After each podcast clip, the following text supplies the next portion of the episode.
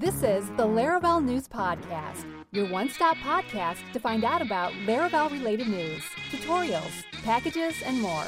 Here are your hosts, Jake Bennett and Michael Dyrynda.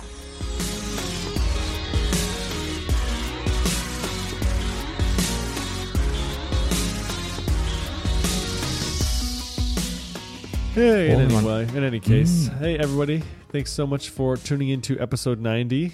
I'm not sure where Michael's going to put that discussion about uh, Notion and Airtable. If you're using either one of these, I'd be interested to hear how you're using them, by the way. But we've got a lot of good stuff for you here today. We've got some packages, we have some releases, we have some general news from the Laravel community, and we are going to share all of it with you right here today. So thanks so much for joining us. Okay, so before the show started, we talked about this very first one. So let's start with packages. Let's go, let's dive right into it. We're talking about on the fly hash IDs with the Eloquent Hash IDs package. So let me introduce this real quick, kind of talk about what it is, and then we can discuss kind of the merits of it, right? Mhm. Does that sound good? Sounds good. Okay. So first of all, what are hash IDs? Michael, give me your very plain Aussie English version of what hash IDs Yeah. are.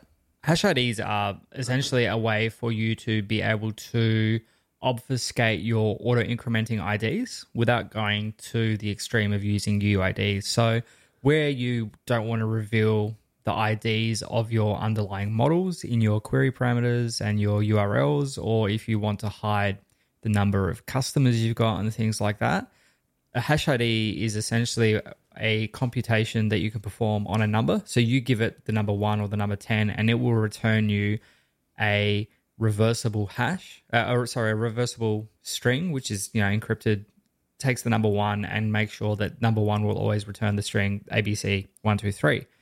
And then you can always reverse that. So if you give it ABC123, then it'll re- reverse that and give you back the number one. that I'm looking for. Six characters really is six times. Let's see. There's number. There are 26 letters in the alphabet. There are 10 numerals. So that's 36. So it's 30. Uh, 36 times 36. What? So it's yeah, 36. It's a big times number. 36 times 36. Yeah, it's billions. I think. Mhm. Let's see here. Sorry, I'm gonna do it real quick. Times 36. Yeah. Okay. One, two, three, four. Yeah. So you've got two billion combinations. If you just use, if you just use, that's just lowercase alpha numeric, Yeah. right? If you use case insensitive or uh, or like case sensitive, uppercase and lowercase instead of 36, you now have another 26 on top of that, right? It gets it gets big quick. So that's kind of the idea behind hash IDs. So they're really nice to work with. They, again, kind of like obfuscate your IDs for your models, which is wonderful. And so a lot of times the way that you do this is you will store these values in your database. But this Eloquent Hash IDs package makes it so that you can do this really easy the fly. So it adds hash IDs to Laravel Eloquent models by encoding or decoding them on the fly rather than persisting them in the database. So you don't need another database column. It says, and you also have higher performance by using primary keys in your queries. So instead of using your hash IDs, you're using your actual primary keys. Uh, so this is, it provides you a simple to use interface here, really nice I, uh, API. You just use these two traits, uh, has hash ID and then hash ID routing, and then it will go ahead and do a lot of that for you in the background without you having to uh, do much of that. So it gives the code examples for you at the bottom. And I think the question that we had before was, why would you not store them? Um, or you said to me, well, why would you store them in the first place? Yeah. Right. And for me, I think the answer is I want to be able to look up a database record based solely on the hash ID. Like I don't want to have to involve the application Yeah. to get that. So like if I have a hash ID that somebody sends me in an email and says, "Hey, I got this link. I'm not sure exactly what's happening." I want to be able to go grab that hash ID off there and go look it up in my database Mm-hmm. table. If you don't store them on the database, you have to get the program, the application itself involved in order to be able to look that up. Yeah. Right? Yeah. Yeah, that's exactly Okay. right. Okay. Yeah. So in in your case, have you used hash IDs a whole lot in the past? Yeah. I think typically Yeah, I've got one or two applications out there that, that do use it.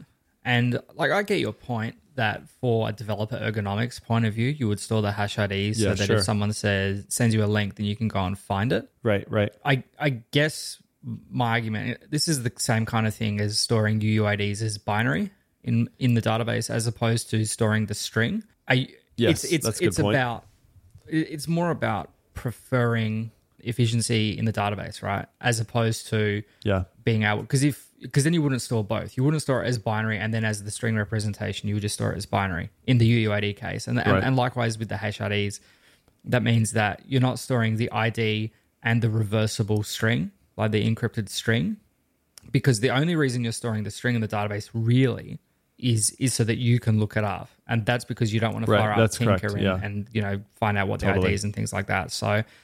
I mean, it it comes down to how often you're actually doing it. If you're only doing it once every week or once every month, then no, don't don't store the the hash ID string in the database because it kind of defeats the purpose of of using this reversible encrypted value anyway. So, no, it's up it's up to you. It's per application. Yeah. For me, it's like SQL Pro or Table Plus are like Table Plus are like the OG Nova, right? I mean, like, don't get me wrong, I absolutely love Nova. I use it on almost every project, but uh, there there are a lot of things I use Nova for, and there are other things I use the database for. Like, I'll just jump into SQL Pro and go grab some stuff, or you know, whatever. Mm.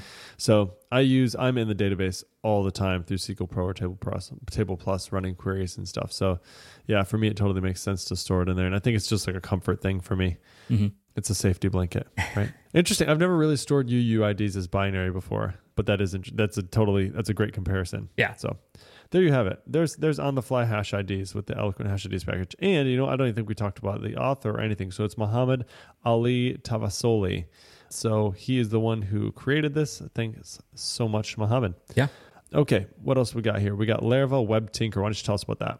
Laravel Web Tinker is a package from Spatie for running the Laravel Tinker uh, read the the REPL, so the read eval print loop environment in your browser. So many of us would be familiar with Tinker. We'd probably use it in our applications a lot in terms of um, you know going in and, and querying models and running once-off queries and things like that.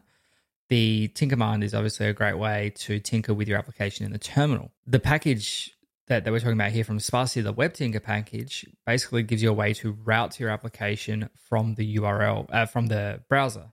Now, it's it's a little dodgy. I certainly wouldn't be deploying this Right. to production in like Ever, even if yeah. you think you're going to put it behind auth, I I wouldn't want to run the risk of No. being able to access Tinker and essentially do anything in your application from the browser like that. But for, for development, if you're already in the browser testing stuff, then yeah, go for it. I, I would wouldn't see any issues with it. I, I don't really use it myself. I'm usually in the terminal anyway, so flicking over to a Tinker terminal is you know easy enough when you're already in there anyway. But if wanting to use Tinker in the browser is something that you're interested in, then definitely check this package out. We'll have the link in the show notes. Yeah, one of the uh, and they do warn against saying like, "Hey, do not put this in production. Yeah. Never, never, never put this in production." But one of the main things that they mentioned here as a benefit was the ability to run multi-line commands. So you ever have that in Tinker where you're trying to like do, Yeah. um, "Hey, I have to like go grab, you know, this." record this model and then i have to go do this and then i have to do this and you have to each enter each one as like a single line Yeah. well, with this, you can kind of enter almost like a little script, right, and then run it all at Mhm. once, and that'll that'll handle that. So uh, that's interesting. But yeah, if that's something you're interested in, definitely check that out. Mhm. Thanks, Spatie. Yeah. and don't forget to send a postcard. Yes. Do not forget to send a postcard. Do not forget. There's there is a special list at the North Pole called the Naughty List for all of you who ever use Spatie stuff that don't send a postcard. Yep. I am on that list. I'm definitely on that list. So- I was going to bring a whole bunch Yes. of them with me to New York to give to Freek, but I forgot. So Save on postage. Yeah, yeah, yeah. my bad, my bad. Okay, so the next thing we have is this Laravel custom casts package. This is super cool, by the way. So you've probably used this before in your models where you have a protected casts attribute property, and then you set key value, key value, key value, key value, right? So, like for example, you would say something like, I want payload to be cast to a object, or I want payload to be cast to JSON, or payload to cast to array, or something like that. Or you can even do, they have this special thing that they've done now. I think it's you put in date and then colon and then the actual format Yep. that you want to do when you cast it, right? Mhm. So if you say, hey, I actually have birth date, but I always want to display that in month, day, year. Yep. Uh, you can say birthday arrow date colon MDY or whatever, Mhm. right? Big M, little d, comma, big Y. Oh my word. Isn't that sad? I hate having to remember all those things. It's so annoying, but we do. We do. Okay. But this this is really neat because it basically gives you the ability to take any column and cast it to a custom object. So you can do exactly that, right? So it works similarly to Laravel attribute casting, but with our custom logic in a, defined in a separate class. Besides casting to our complex types, this package gives us the ability to listen and react to underlying model events. So it shows you really simply, again, uh, just a trait. You just add a trait called has custom casts, and then you add your uh, special little class that you're going to do. Now, this custom class that you're going to cast to must extend a custom cast base. Uh, and then what you have is you have a set attribute and a cast attribute. And then uh, in this case, it says get title. So this is just a protected function that's on here, right? So there's some additional instructions in here. I think you get the idea without me going into too much of the code heaviness Yeah. of it. The ability to take a column and cast it to a uh, cast it to a custom class. Pretty neat. Uh, and this one comes from Vladimir Kovic. Kovic Nice. something, something like that. Vladimir. Yeah, so it looks really good. Uh, I'm definitely going to be giving this one a try. Thanks very much, Vladimir. Looks awesome. Yeah. Next up, we've got the Laravel HATEOAS package by Gunter de which exposes the authorization logic of your REST API using HATEOAS links. For those of you that uh, that aren't familiar with HATEOAS, it basically allows you to expose the authorization logic of your REST API, and this package will make it easy for you to add those links to your API resources. The package defines an artisan command for creating a new HATEOAS class, which contains methods that will generate links in your JSON responses. So it gives you a self link, a delete link, and so on and so forth. And then in your Laravel resource class, you can include the links using the package's has links trait, and that will give you uh, another key. So you put in an underscore links key and just return this links, and that will then put in all of the um, the self link, so the link back to that resource, and a delete link. And if you want to add um, an edit, like a patch or report or whatever, to to update that thing as well. If you're not familiar with HATEOAS, it basically stands for Hypermedia as the engine of application state, which you can get a, a pretty good overview of from the the Wikipedia entry, which we'll include in the show notes. But you can learn more about this package and get the full installation and instructions. Check the source code out on GitHub. We'll have the link in the show notes. Thanks again to Günther Debrauwer. Yeah, I've never had to set this up, but just from hearing a short description of it, I can tell it's one of those things that's really kind of a large pain to do. It's more repetition than anything else. It's just having to put all of that stuff sure. in over and over and over again. So especially if you've got a lot of resources in your application.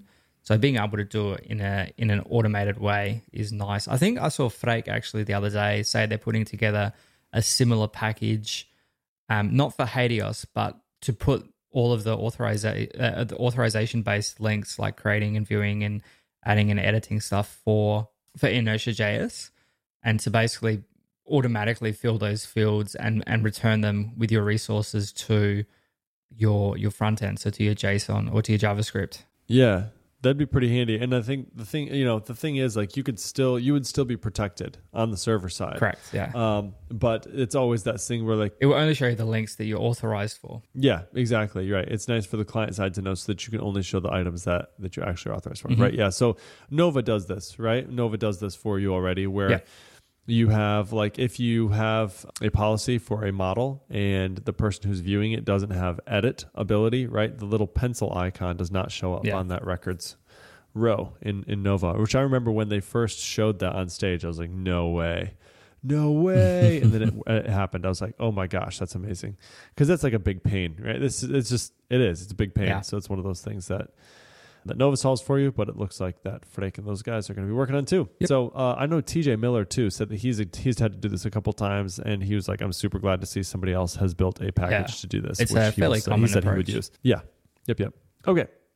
Uh, so there's that. The next thing we had is Laravel Scout array driver for testing. So Laravel Scout was introduced. Let's see. I know it was in Louisville, but Laravel Scout is essentially uh, the it's it's a really good search engine, right, for your for your resources. So it's a full text search. It's usually powered by, or at least when it was very first out, it was powered by uh, Algolia, Mhm. right? And so I think that's still sort of like first class. Yeah. you know support for Algolia. You can also use Elasticache and uh, Elasticsearch or something Yeah, like that yeah. for for other drivers.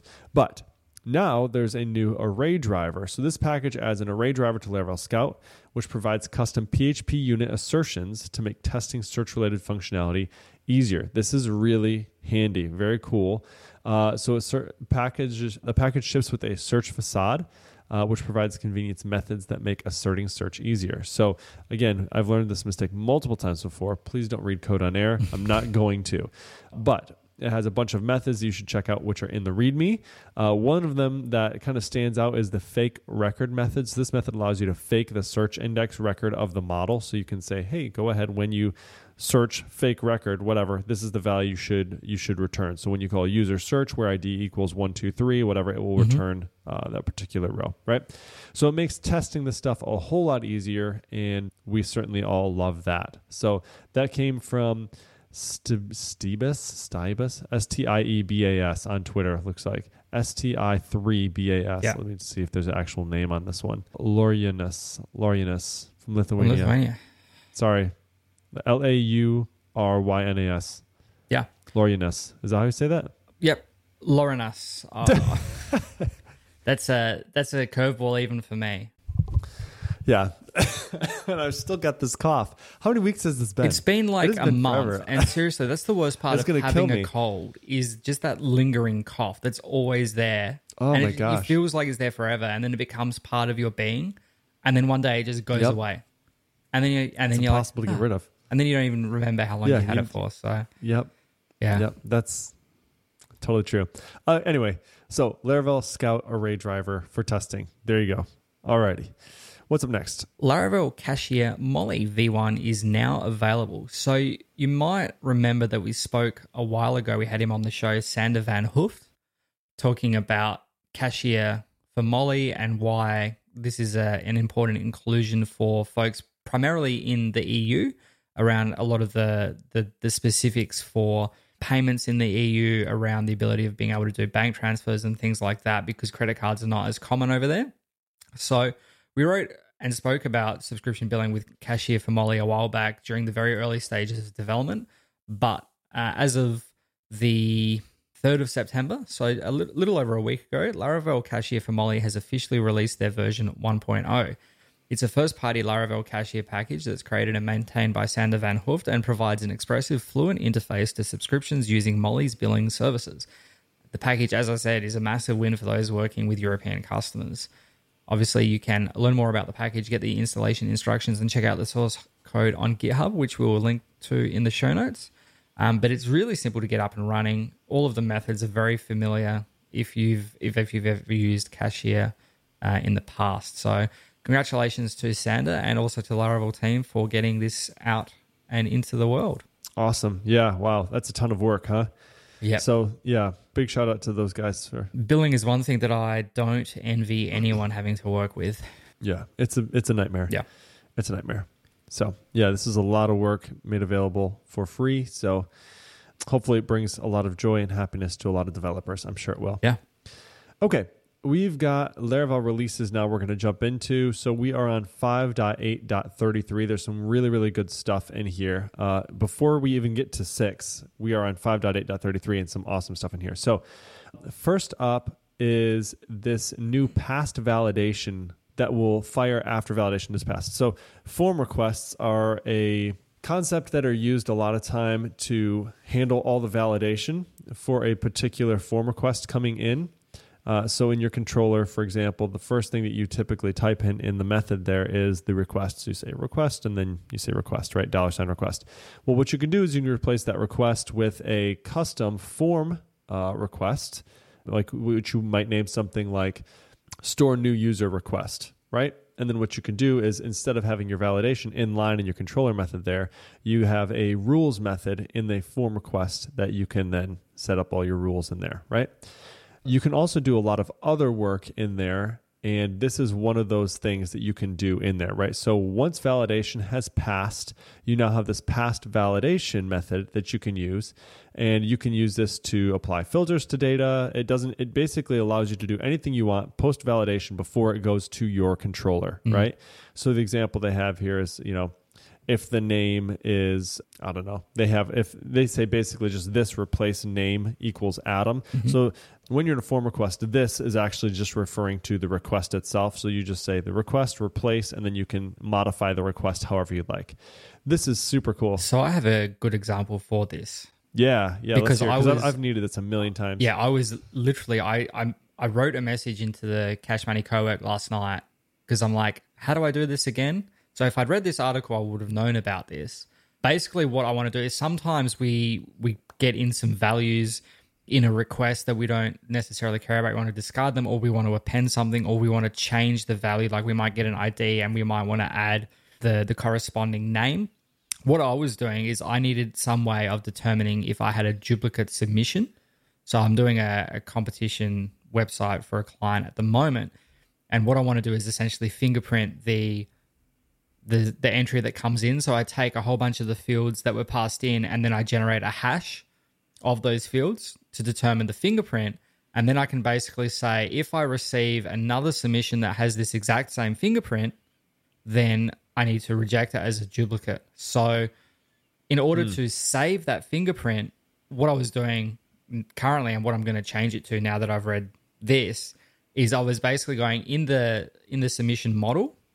I was saying, you know, when we're creating, so I, in my boot method, I had a a creating listener, and I basically take all the values and then generate the hash, and then add that as another field. So I suppose I can do it in the request here as well, which is you know another way of doing it. But but, but basically taking the request and appending to it, or replacing values in that request, or merging new values into the request once the validation Yeah. is passed, because you don't want to make changes to the request data coming in because that may affect the outcome of the validation. So doing it after the validation has finished, which I guess previously you could have done in the the with validator method, but the passed validation probably makes sense because the with validator method is still typically within the context of um, the validation still happening. So the the initial rules have passed, but then you're doing some additional, more complicated stuff. That's like, okay, once we do the initial validation that the required fields are there and that you know any links out to foreign keyed tables and things like that, all of that is passed, and then you might do some additional checks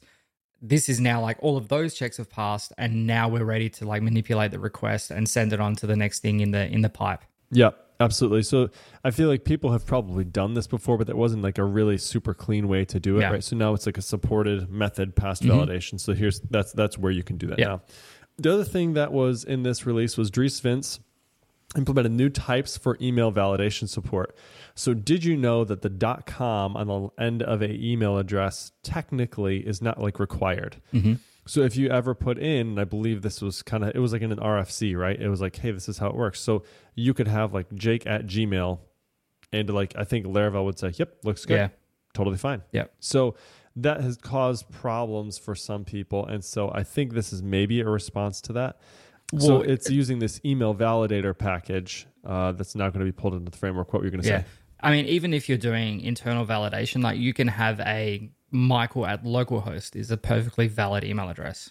If, Oh, there you if you're only That's a good- sending mail within the same example. server and you've got users on the same Sure, server. Sure. so this actually bit me recently because technically an email address with a space in it is valid. And sometimes we would have customers that would put like my name space at gmail.com now Yeah, whilst the email address isn't doesn't actually exist, right? sure. My name space at gmail.com is a valid email address according valid- to yeah, the RFC. right. So with this additional validation that we've got here, you can actually say that you need to do, I think I think DNS is the one. There's one of the options for the validator package will actually make. I don't know if it was the validation package or if it was something else that I was testing. Because the RFC certainly makes compliant. Strict is a little bit different. I think the old email validation method, which was just a filter var, that would actually reject it. And when this changed, you know, we updated a framework. We didn't catch it as as part of the uh, the upgrade because we just did a composer update and all the tests passed. So we Right. we didn't you know we didn't Yeah, explicitly exactly. It's not one it. of those things you're going to test. Like Yeah. if they have put a space in their email yeah, address. and it's one of those things that I said, well, you know, technically it's valid. So um, there's RFC Yeah, validation. sure. You can do DNS checks. You can do a spoof check, which does Yeah, there's There's five of them right now RFC, strict, DNS, spoof, and filter. Mm. And the documentation has been updated to include the new parameters that are possible. So the way that you do it is you say request validate, and then email is the key that we're looking at. And then as the value, you say email, which is normally what you do. You'd say like what, like required bar email. But now you can say colon, and then you can pass in the different types of rules that you want it to match. Yeah. So you can say match RFC, comma, match DNS, comma, match strict, you know, whatever. Yeah. So it'll pass through all of those sort of those rules, Yeah. right? So there's there's new Laravel validation, uh, or there's new uh, documentation for these in the Laravel validation documentation for 5.8. Yeah, and the, Yeah, and the default cool. now is RFC. So as long as the email address is RFC compliant, it will pass. And this is where we fell over because the the old one, which is the filter, which you can still use if you want to maintain the behavior you had before this update, filter will will fail the example with a space in it, whereas the RFC will allow it to pass. So as you said, there's Got it. RFC, there's strict, there's DNS, there's spoof, and there's filter, which is the pre Laravel 5.8.33 validation method. There you go. Dries also added support for Redis 5.0 in a backwards compatible way, so you can now support version 5.0 starting in this release. Next, insert ignore support was added for MySQL and Postgres. To learn more about that, you can look at pull request 29639. What it does is the way ignore works during insert is that if the database runs into errors, it aborts and doesn't insert any rows. With ignore, the database will insert valid rows and ignore invalid data. So that's that's interesting. Uh, the last new feature added is the ability to use a custom whoops handler. Hmm, I wonder why that. Wonder would why. be. Wonder why. would that be? Yeah, we might talk about that a little bit later. So you can see the full list of fixes in the change log, but that's most of the highlights for you there. Yeah. Very good. Okay, moving on. Yeah, so the new Laravel website is live. A few weeks ago in Taylor's, well, a few weeks ago, it was about a month ago now, I guess, a little bit more than a month ago at Taylor's Laracon US keynote, he announced Laravel 6, the new logo, the new branding, and the new website that was in the works. As of the 20th of August, the website is now live and you can check it out at laravel.com. The new design was created by Focus Lab, and if you know the Laravel history, they actually designed the first ever Laracon website and the monster illustrations that went on the t-shirts. Which you've got one of those, Jake. You went to the first one in Washington, or was it New York? Uh, I did not go to the first one. I was at the second one. So I was in I was in the first one that was in New York City. Okay. Missed Washington. Yeah. Yeah. Bill Condo though. Yeah. Our good friend Bill Condo. He was there. Yeah. The website itself is open source, so if you do spot any issues with the website, feel free to open a pull request and contribute your fixes to GitHub. So that's that's for the docs and the website itself. Uh, speaking of websites, we've all been speaking of websites. We've all been in a situation where we've had a great idea for a new website and we wanted to purchase a domain for that website to make sure that even though we inevitably don't build that website, we've got the domain and no one else can take it away from us. So this week sponsoring the the episode, we have instantdomains.com. It's a new domain name search tool built entirely on the Laravel framework and is an instant domain search tool and we're talking like milliseconds instant. It's super fast. It allows you to search over 800 different domain extensions instantly. It has a domain name generator that gives specific results for 55 different industries and niches. The tool works in 32 different language, has a clean, user-friendly UI making it quick and easy to find available domains. So it'll give you links to premium domains. If you're serious about your business, you can get a premium domain name. The generator is really cool because you can just start typing in something like programming and then it will return to you. Do you want programmingabout.com? It's a free domain. Programming Ace, well, someone owns that, but you can check out the who is straight away. You've got literally dozens and dozens, maybe even a hundred results here for different domains that could be available uh, or that are available for you to buy.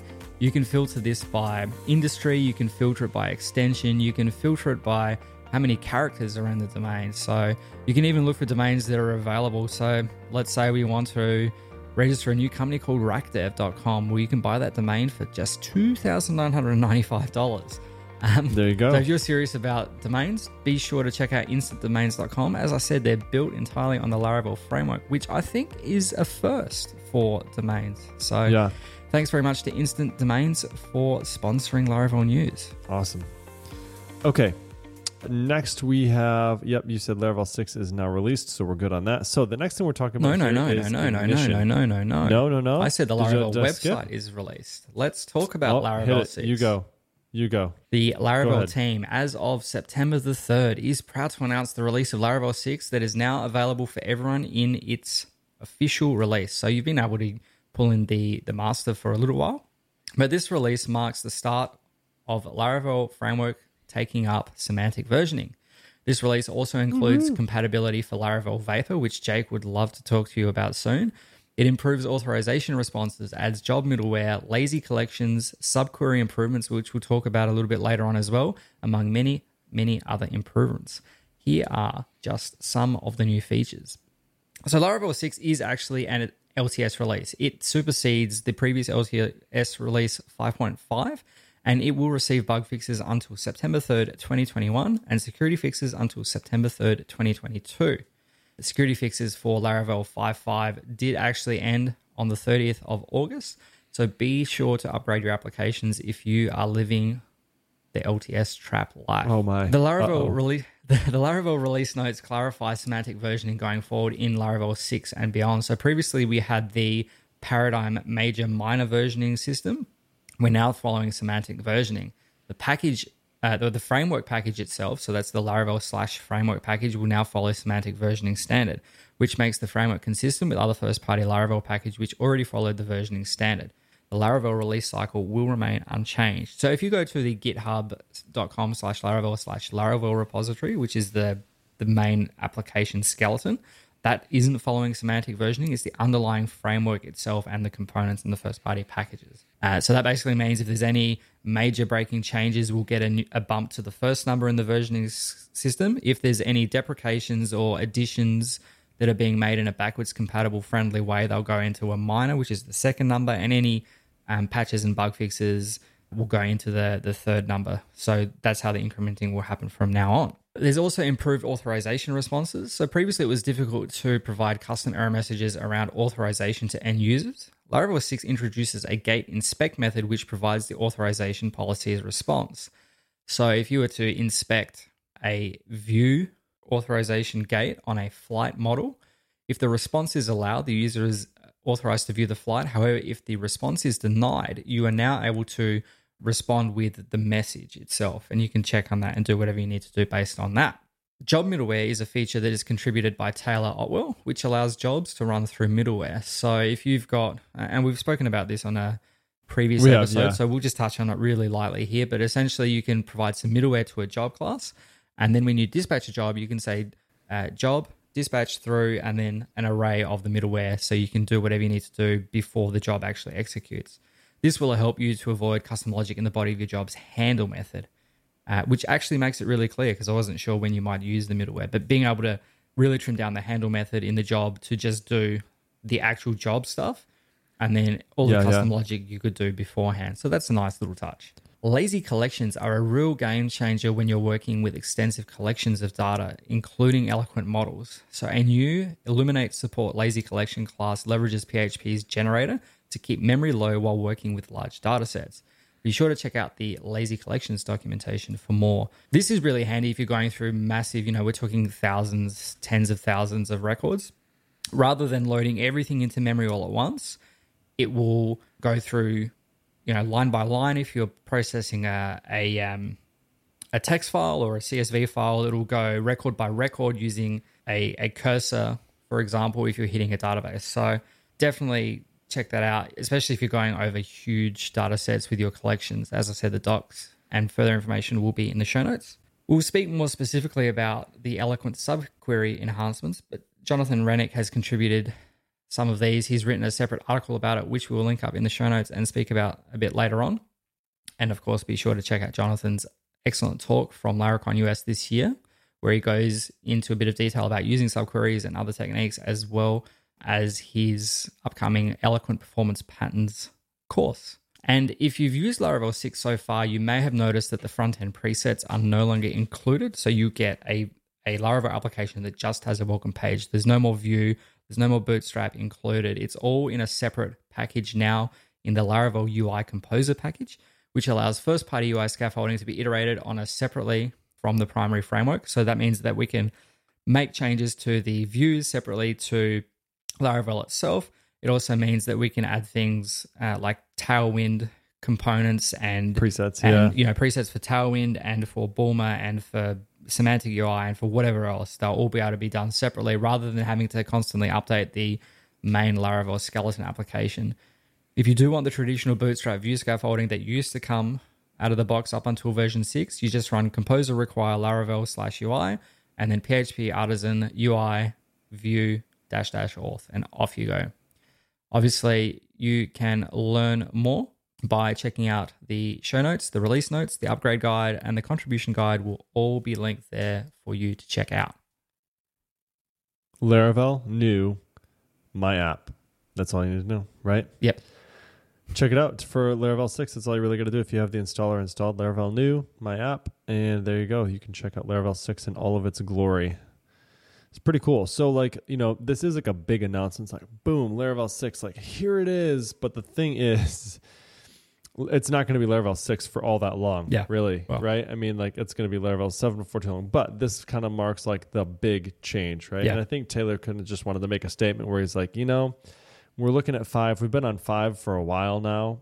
And I don't really see things shifting massively away from kind of where we've been, where that's kind of what it's been in the past. Like when you would go from version three to version four, from version four to version five, right? It was like this large, almost paradigm shift of like, okay, this is going to be a big change Yeah. here, right?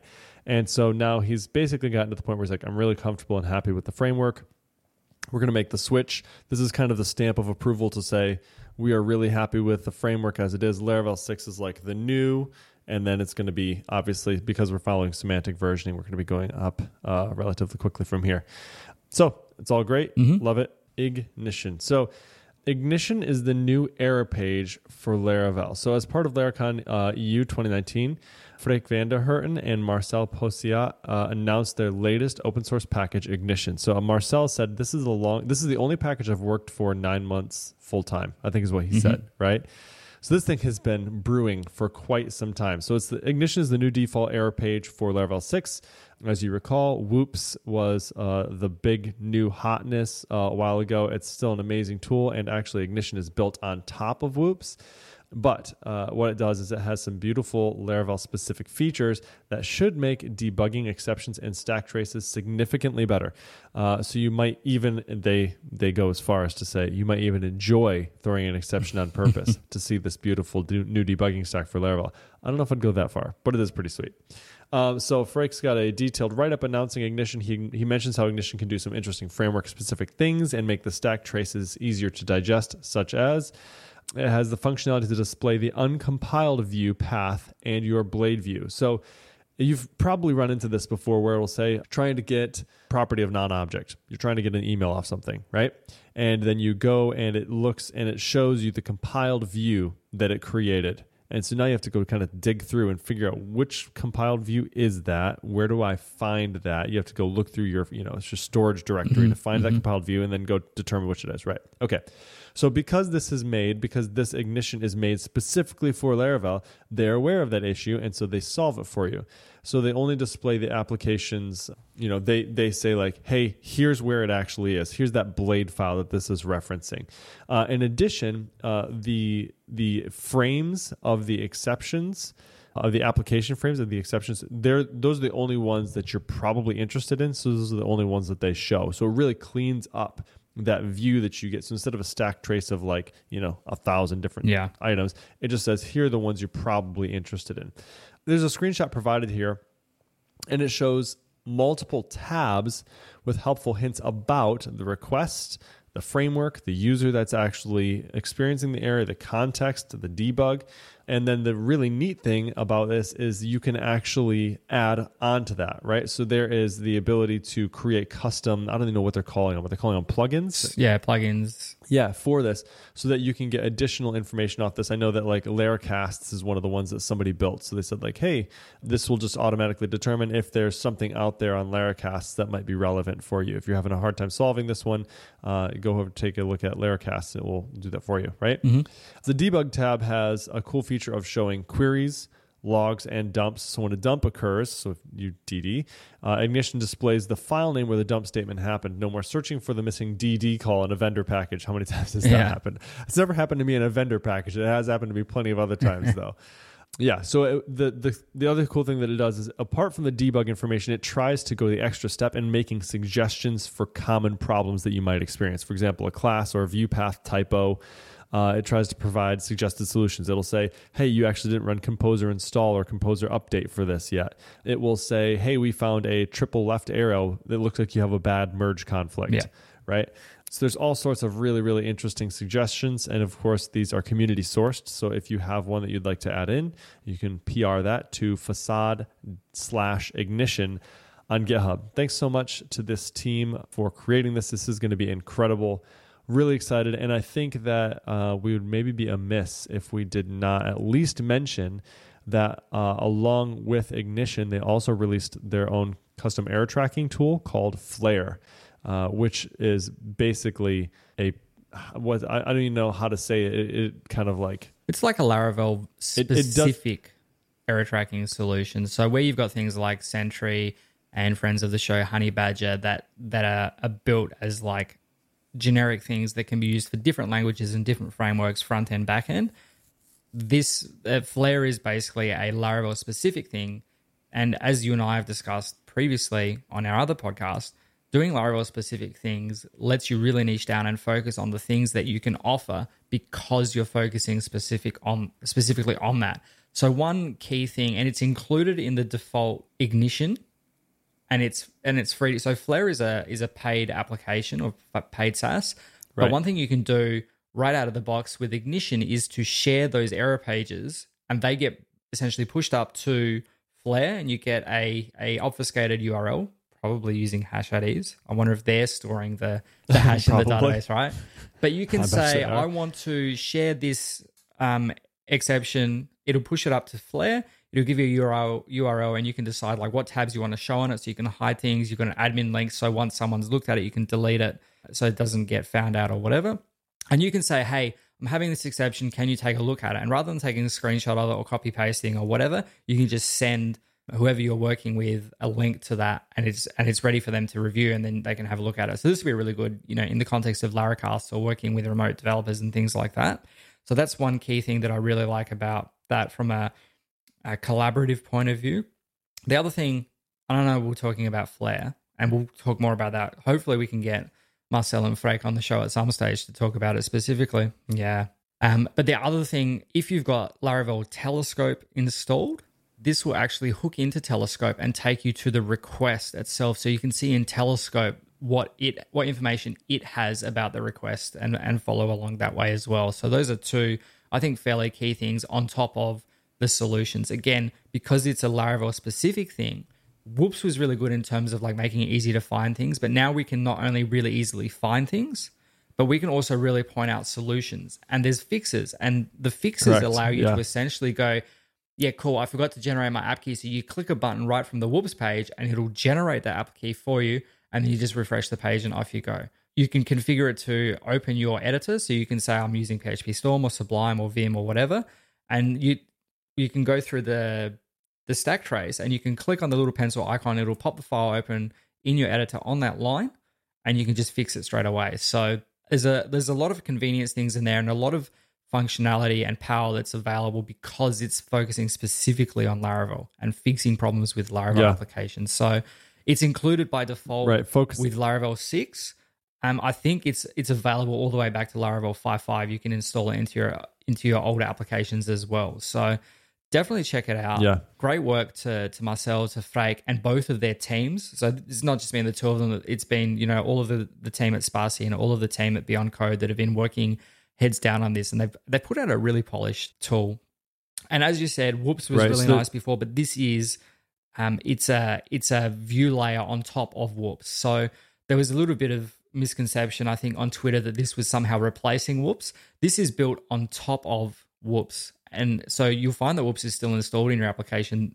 Ignition won't work without it and it just leans on that to give you a lot of the stuff and then tailors a lot of the bits and pieces specific for for laravel needs yeah so i think really you know what this is trying to do is it's focusing not on the problem necessarily but like on the solution right yeah. so it's not just like throw up in your face and like here it is like deal with it yeah. it's like hey very friendly guide to say here are some things you might try uh, I think this speaks so much to what our community is all about. which is we want to be very approachable, right? So this is extremely helpful for the experienced developer, but it's also very welcoming to the new developer, right? So this is something that Matt talked about at Laracon uh, US in New York City. He's got this on ramp uh, idea, mm-hmm. right? Which is basically how do you get new new developers started? This is an amazing tool for new developers. Uh, so there are a lot of little things that, as a, as an experienced Laravel developer, you might say, "Oh yeah, I forgot to run config clear" or something mm-hmm. like that, mm-hmm. right? You just know because you've ran into the problem enough times and had to debug it yourself that you just know some of the things you always run through in your head. Did I do this? Did I do that? Yeah. Did I run composer update? Did I run uh, dump auto load? You know, what are the what are the things that you kind of run through? And so this package really helps to help new developers uh, as they try to figure some of these common solutions out to problems that we've all had before. So yeah, yeah, and with the help of us older older states per, states people, it's only going to get better because the things that we come across that don't have a solution for, you know, we're gonna we're gonna PR the solutions ourselves, and we're gonna improve things for everyone by by adding these extra Absolutely. solutions. So definitely check it out. I think that there's going to be a lot of work, a lot of functionality added over time for this, and and kudos to the the team for putting it all together. Yep. Okay. So the next thing that we have, and it's your turn on this one. Yeah. Eloquent subquery enhancements in Laravel 6. Yes, guest posted by Jonathan Reinink. And if you've followed Jonathan for any period of time, if you've seen him speak at Laracon US this year, if you've seen him tweet, if you saw him speak at Laracon online, you know that he's a big fan of pushing more work in Laravel applications to the database layer. Doing doing more work in the database, we can often reduce the number of queries that we make, reduce the amount of memory that the application uses, and reduce the amount of time required by Eloquent to process our models, which can result in some very significant performance wins. One really good way to push more work to the database is by using subqueries, which allow you to run nested queries within another another database query. This can be a powerful way to retrieve ancillary model data without making any additional database queries when it's not possible to do it via a relationship. And you can also use subqueries and order by statements, where statements, and other database clauses. So who knew? Yeah. So Jonathan made reference to a couple of query builder macros that he'd been using in his applications to make it easier to use subqueries in Laravel, and he has since submitted three pull requests to the Laravel to have it added to the, the core framework. So here's an overview of each of those three. First, we've got the the select subqueries, then we've got order by subqueries, and then we've got from subqueries. So the select subqueries add support for subqueries to both the select and add select query builder methods. So imagine that you've got a table of flight destinations and a table of flights to destinations. The flights table contains an arrived at column which indicates when the flight arrived at the destination. Using the new subquery select functionality in Laravel 6, you can select all of the destinations and the name of the flight that most recently arrived at that destination using a single query. So Eloquent can be used to generate the subquery, which gives you nice expressive syntax, but you can also do it using the query builder with, with these changes. So there's basically a add select, and then essentially you use the add select method, you give it a, an array of key values, and then you, so the, the key is last flight, for example, and then the value is another query, and Laravel and Eloquent and the query builder under the hood will take care of converting that to a subquery for you. In addition, to select subqueries, we've got the order by subqueries, which makes it possible to use subqueries in the query builder's order by method. Continuing on from the previous example with flights and destinations, you can use it to sort the destinations based on when the flight last arrived at that destination. And as with selects, you can do this with a query builder directly to create a subquery. So you can even do that if you wanted to order users based on their last login date, for example. And, and lastly, we've got the from subqueries, which makes it possible to use subqueries with the query builders from method, which are sometimes called derived tables. For example, you may want to calculate the average total donations made by your users in your application. In SQL, it's not possible to nest aggregate functions, for example, to wrap a sum inside an average, but instead you can use a subquery to calculate it. Um, it's probably not something that you're going to do every day, but when you do need it, it is very, very valuable. There is a breaking change to be aware of if you're using Eloquent outside of Laravel, and that's a signature change to the table method in the capsule manager. So nothing to to worry about too much if you're using it in the context of Laravel, but if you are using Eloquent in separate applications, something to be mindful of. As we said at the top of the of the post or of, of this section, If you're interested in learning more about the subqueries and other advanced database queries, make sure you check out Jonathan's blog and also his Laracon US talk from this year, which we will link up in the show notes, as well as the video course that he's working on called Eloquent Performance Patterns. The goal of that course is to teach Laravel developers how to drastically improve the performance of their Laravel apps by pushing more work to the database layer and still using Eloquent. So be sure to join the mailing list for that if you're interested, which we will link to in the show notes as well. Thanks, Jonathan. Yeah, so like a lot of these situations is where you'll end up with something where you have to select a bunch of records out of the database and then you have to fall back to like collection methods. Yeah. Right at that point. Mm-hmm. So you're saying, hey, we need all these values. And then I have to, you know, go ahead and grab the averages for me. But then after that, I need to sum all of them. Right. So you have to fall back on this collection method, lo- you know, logic that you're doing. What Jonathan showed at his talk is that that's fine, even if you don't have any n plus one queries, whatever. It's not going to be necessarily, you know, we think that if we get rid of all the n plus one queries, we're fine. The problem is you have to load all of these things into memory, hydrate all of these models, and then do that. Yeah. And basically, what he's saying here is no longer do you have to do that work in your application or on the processor and the RAM of your application. You can say, hey, database, you're really smart at figuring out how this works. I want you to do this work for me. And then the database will optimize that query itself. Will go do all those selects, all those joins kind of behind the scenes and return you results much faster than your application could and much more efficiently. So when you find yourself in that situation where you're like, I just don't know, I don't know if I can actually make this Yeah. happen in the database, you probably can't. And this is probably a situation where you need to go look at Jonathan's course, go buy it when it comes out. It's going to be amazing. Yeah. Jonathan's awesome. Okay, there's that. Uh, we've got not a whole lot left here. Let me take a look at our list. Three we've got more Laracasts. So Laracast, three more things. Laracast has a new series called What's New in Laravel 6, where shockingly they go through what's new in Laravel 6. Uh, we have a quick tutorial about running make auth in Laravel 6. I'm assuming this is also talking about kind of the UI, which we touched on when we talked about Laravel 6, which is that you have to install a new package before you can run that. And so, no big deal. Uh, then there is also some talks and photos from Laracon US 2019, which we will link up in the show notes. We had some people, um, Ninja Parade, Yaz, taking photos there. Uh, Bill Condo, a Maverick on Twitter, also has a Laracon 2019 set on Flickr. Uh, both of these guys are extremely talented photographers. Really thankful to have them as a part of the community, and they do a great job every year taking photos. In addition, we have a Laracon US 2019 playlist on YouTube, which shows all the most current list of videos that are available. So the talk format was slightly shorter this year, around 20 or 30 minutes each.